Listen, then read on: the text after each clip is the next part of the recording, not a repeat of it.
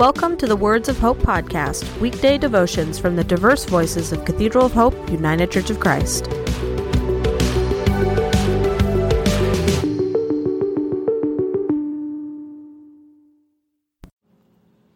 The devotion for today, Tuesday, February 13th, 2024, was written by Weber Baker and is narrated by Jay Williams. Today's words of inspiration come from 1 Timothy 3, verse 16. Without any doubt, the mystery of our religion is great. He was revealed in flesh, vindicated in spirit, seen by angels, proclaimed among Gentiles, believed in throughout the world, taken up in glory. Here are today's words of hope. Today is Mardi Gras. Mardi Gras, of course, means Fat Tuesday the name coming from the fact that it was a day known for eating much of the fat or fat containing products in the house. This would include meat and butter and other dairy products. Partially, this was in preparation for the season of Lent, when fasting from meat and other such products was part of the regular church routine. Part of it was practical. In the days before refrigeration, these are the sorts of things that were despoiled over 40 days. It also became a tradition to eat pancakes, and so you will sometimes hear this referred to as Pancake Tuesday. But this day is also known as Shrove Tuesday. Shrove is an old term meaning absolution or forgiveness.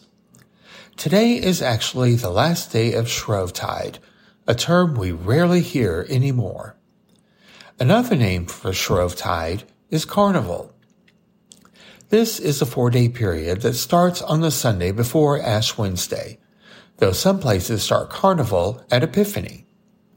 That Sunday is Transfiguration Sunday, the day marking the time when Jesus took some of the apostles up a mountain and was transfigured standing next to Moses and Elijah. It was a period of preparing for Lent not only by clearing out those foods that one would not eat during the Lenten season, but by repenting of sins. In those churches which practiced confession before a priest or minister, this was the time to do that. Think of it as cleaning house inside and out. As with so many Christian holidays, there is a pagan backstory. This is the time of year when in many cultures, including the Roman Empire, fertility rites were held in anticipation of the planting of crops and the birthing of new cattle. As it was so often done, the early church simply imposed new holidays on already existing celebrations. And so much of the festivities and partying that we associate with Mardi Gras come from, from these rites. By the time you're reading this, you probably already have your Mardi Gras plans in place. But I think you should set aside some time to think about the idea of Shrove Tuesday. Not just getting rid of the fat in the house, or becoming fat in the house, and perhaps reflect back on those areas of your life that you need to leave behind. Lent begins tomorrow, and many of us will follow the tradition of giving up something during those 40 days. And many others will take up a newer tradition of taking on some new work following in Jesus' steps. And some will do both. But for today, don't think so much of the tangible physical things that will be left behind.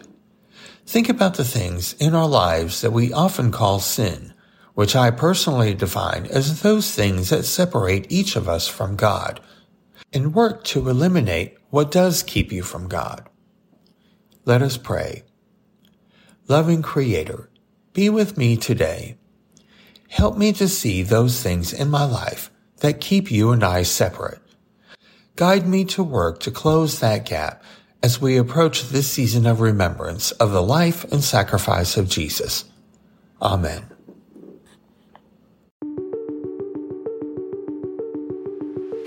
The Words of Hope podcast and the Cathedral of Hope daily devotions are a ministry of Cathedral of Hope United Church of Christ.